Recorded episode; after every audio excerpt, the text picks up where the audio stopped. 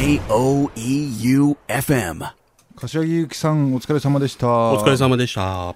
森さん。うん。去年からなんだけど、すんげえすねがかいんだよ。でね 去年もうすごいすねがかゆくてもう気狂ってにすねかいてて、もうなんだこれと思ってグーグルに「すね」って入れたら「かゆみ」って出てきたんだよ。予測で予ね。測で、うんでかゆみって入れたら、さらに予測で「おい」って出てきた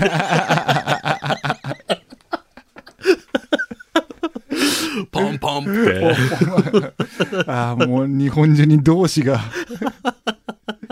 こんなに同志がいるのかと思ってすねがさ おい。こう吹いててさ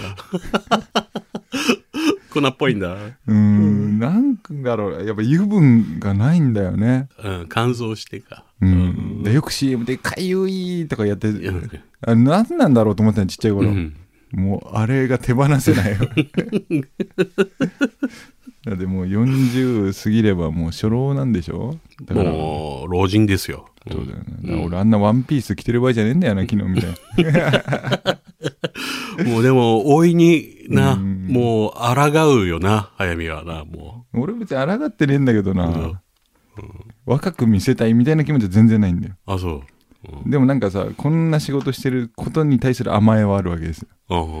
だからもう一筋縄じゃいかない格好のふりをして、ん昨日の格好とか超楽ちんなのあれ。あー、そうなんだ。すげえ楽なんだよ。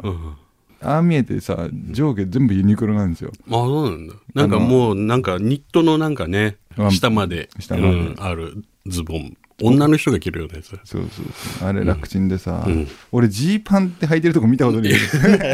なくて、あの、広瀬からなんかもらったジーパンをオランダジー、ほら、入 って、森さん見て、つって、お肉がポテン。俺、初めてジーパン履いたよ、って。あれほんと人生で初ぐらいだから。広瀬のジーパン。、ジーパンってさ、うん何なの？すげえ楽ちんじゃないじゃん。で、うん。硬いし。細いし、うん。でもみんな楽だっていう理屈で履くじゃん。うんえ何なの？なんなんだろうね。履き心地がいいんじゃない？よくないじゃん。なんか冬冷たいし。うん。今、いろんなのがそれで出てるよ。柔らかいジーンズみたいなのがいっぱい出てるよ。でもだったら俺みたいにスパッツ一丁でさ、過ごしてる方がさ、楽でしょ？うん、まあな。スパッツもな、あれ履くのめんどくさそうじゃん。全然楽でビャーって。なんで？スポッツなんかビャーって履け。あれ、男物なの？あれ。男も。てかあのヒートテック。あ、そうなんだ。で、パンツ履いてないんだよ、俺。パンツ代わりにあ履いてるから。うん。すげえ楽ちんだよ。あ、そう。あんなん俺もう顔洗って4秒後ぐらいにあれ完成してるもん。まあいいや。そう、じいさんだよ、もう。じじいだよ。本当だね。こんな話で。なんか途端に趣の違うスタート。やっぱ3本目だからさ、ちょっと。筋肉気だな。はい、だから今日もね、ん老体に鞭打ちながら、頑張りましょうよ。頑張りましょうねんじゃあ題します。6本撮りの3本目だから軽く流していこうぜスペシャル。おお。早見和正の「リトル東京はいらない」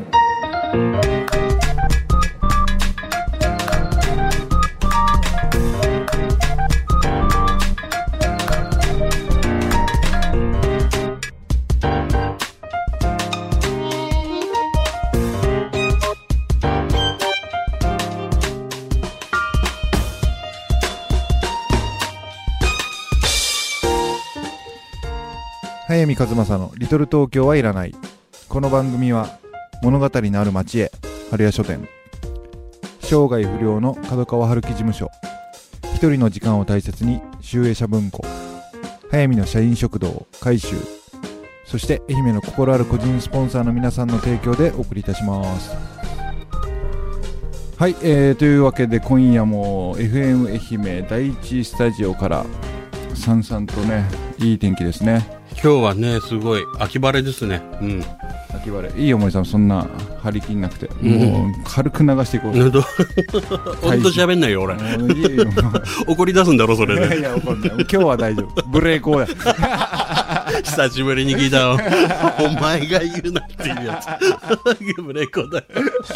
初対面ぐらいが言ってるもん。もうブレイコンでいいっすかね今日はブレイコだって。あいやいやそんな飛ばすので森さん。もわかった。う3本目なんだよ。こんなクソ安いギャラで6本も収録させられて3本目なんかもうやる気わかんねえやつ。なんかさ、先週のあの流したあのスプーンおばさんのテーマ曲、あれがすこぶる大反響。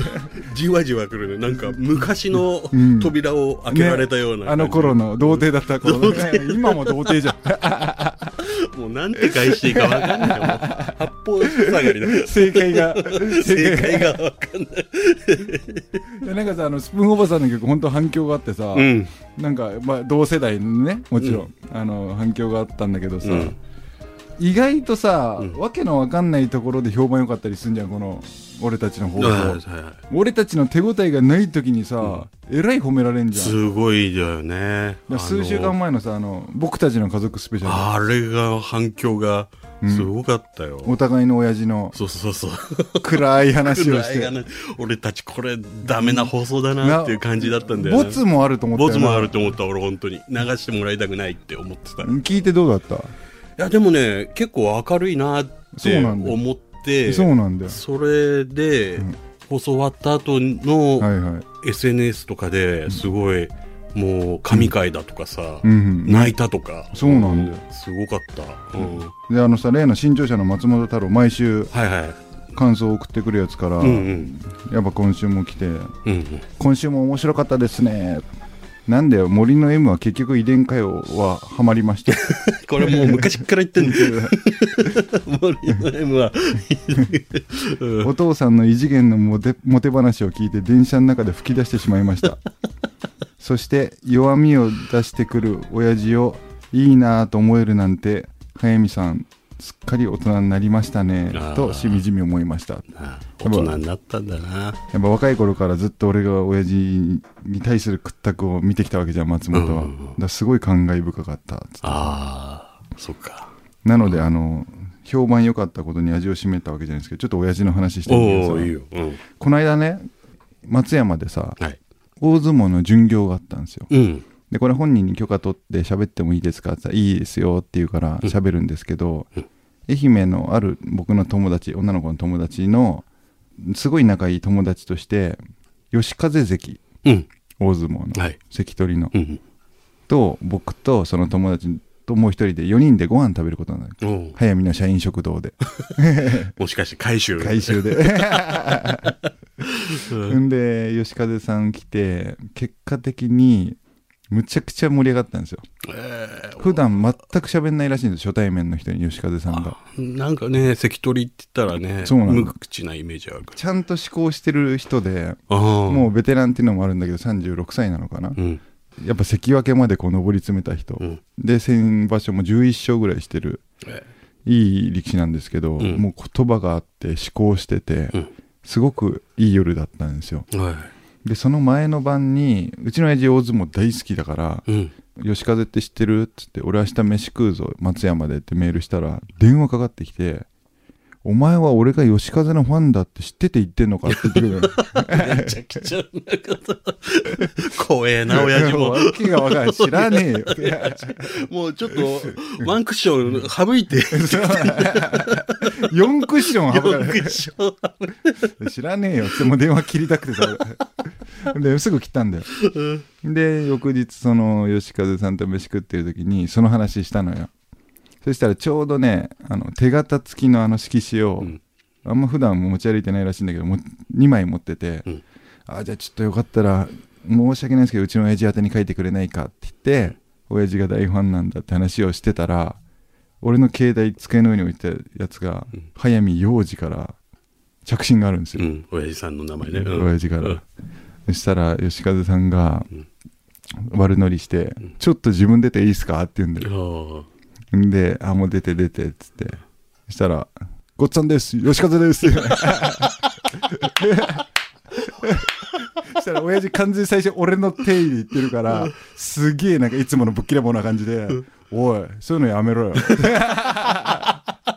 みたいなから、でも結局、吉風と俺が何喋ってるか気になって電話してきてんだよ、それも。そしたら本人が出てきちゃって。受話器越しに親父のテンションがおかしなことになってるのが、俺聞こえてきて、で、それは良かったんですよ。うん。まあ、ひとまず終わって。うん。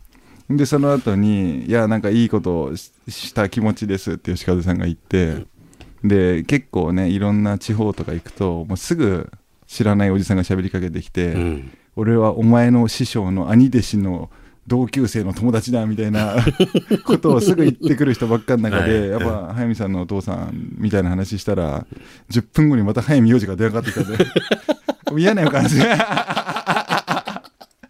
で、吉和さんが、自分ででいいっすか？っつって。まあ、悪乗りするな。で、ご関取もな。あごっつぁんです、吉和です。したら親父が、僕ね、もう30年ぐらい前になるんだけど、吉和さんの、あの、師匠の小車さんの兄弟子のなんとかさんと飯食ったことがあるっていう、さっき批判したことを、そのまんま親父まま親父。やめてくれ、親父。でね、もうあえて言うけど、俺やっぱこう、関取ってさ、うんすごいんですよ。うん男としての肉体美が。ああ、そうなんだよ。やっぱかっこいいね。森と違うんだよ。ただのデブとは、うん。前、もう稽古でね、そうそうしごかれてね、それはそう。鍛えてる体と。36まで戦ってる。うんで、海士の個室に入ってきた時に、ブワって空気がやっぱりこう、彼に持ってかれる感じがあって、やっぱ違うんだね。久しぶりにやべえ、俺ちょっと本気出して喋んなきゃっていう感覚にさせられたの。うん。だから、関取に対してやっぱ俺は小説家として向き合ったわけですよ。はい。だからそこまで結構俺天才感で言ってたんだよ。どう どうせ小説家なんか知らねえだろうと思って、やっぱちょっと一筋縄じゃいかねえ感じで言ってたのに、もうまんまとボンクラのせがれだってバレ、親父さんが、もうさ、親父に。もう尻尾つかまれて。そうなんだよ。もう後で説教してさ、あの日俺結構天才として戦ってたからもう頼むから、知らないよって。知らないよ。親父さあん。憎めないな、やっぱ親父さんな。あなあ、そうだな。でもなんか前回の放送ほど許せる気持ちにはなってない。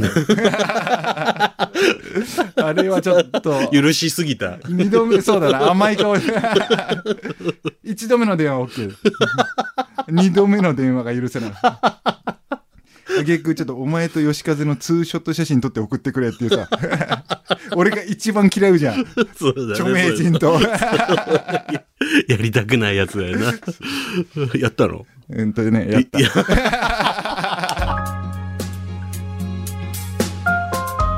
本編では大黒摩季ラララが流れました。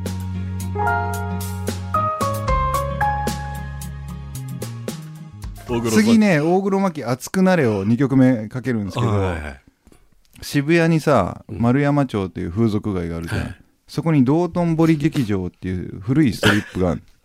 知ってる？あら、知ってる知ってる。あれね、俺ストリップなんていう経験がなかったんですけど、渋谷のその服飾系の専門学校生たちがうん。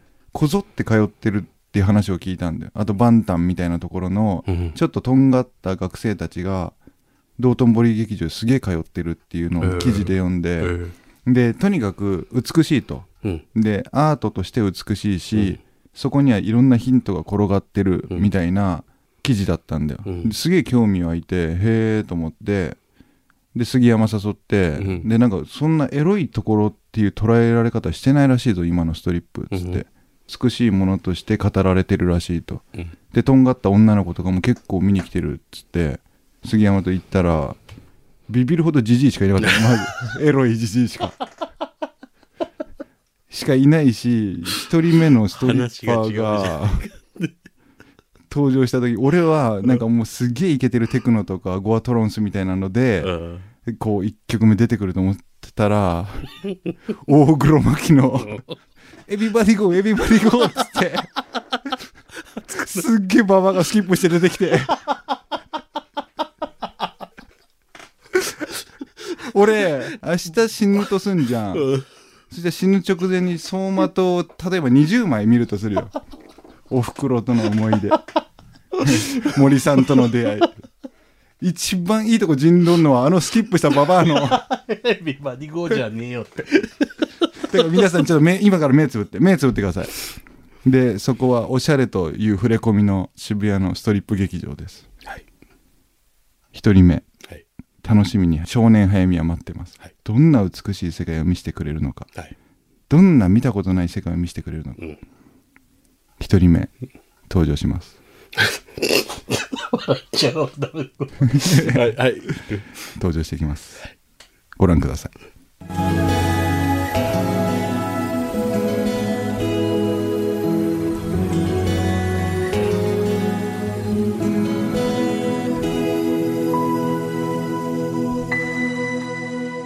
えーシャイね、ニーマイライフこの、エビバディゴーで出てくるっていうのが、スキップしてる出てくるっていうの全然思ってたんと違う話が違うじゃねえか。違うじゃんうんはい。あの松山にもあんだよあ、そうなんだ。うん。道後にああ、どう、あった？道後ミュージックっていうの、ええ今度ちょっと取材で行こうよああ、行こうよ。俺もね、行ったけど、やっぱおばあちゃんだったね。そうだよな、うん。伊香保温泉の。でもやっぱストリップのある温泉街っていいよな、うん。なんかもうやっぱすごいいっぱいいた、男が。そうだようねん。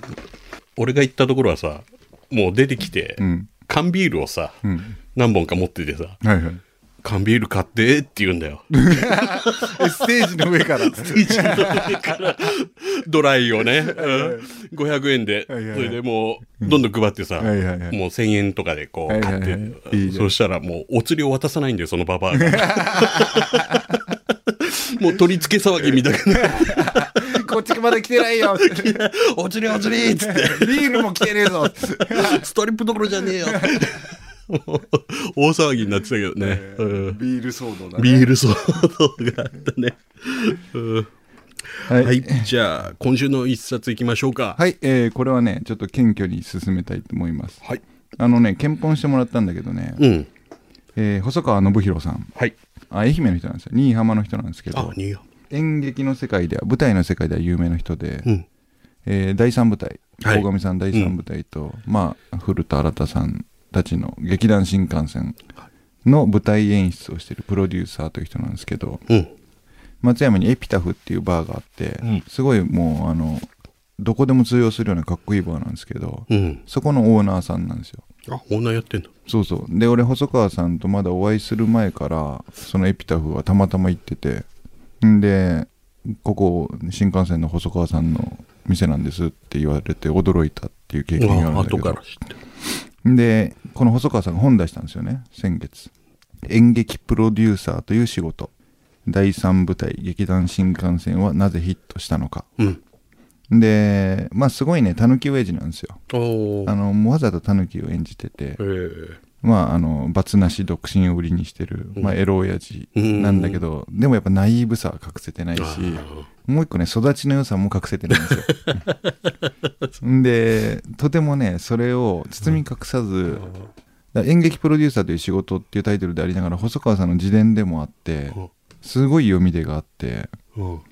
ちょっとでもねやっぱ今劇団新幹線ほんとチケット取れないレベルで1万円超えるチケットが。すごいな。うん。うんまあいけてる親父なんですけどね、あんまおごってくんないんだよね なるほど。うん、あんまおごってくれない人の本勧めるの嫌だな、うん、やめとくか。でもあの「春屋紹介してくれない?」とかいうふうに言われてんつないだりしてあ、そう。つないだんだけど、うん内容本当に良かったんですようん。なんかちょっとでもなこれ読んだら新幹線見たくなる気がするし、うん。どっちが先でもいいと思うんですけどうん。細川さんってやっぱ愛媛が輩出した一人傑物だと思うんですようん。で大学で鴻上さんと出会っていて、演劇世界に入ってもともと音楽をやりたかった人らしいんですけあど。演劇のプロデューサーで飯食ってる人なんてそんないるはずがないわけだから、うんそれだけでも価値のある資料だと思うし、うんうん。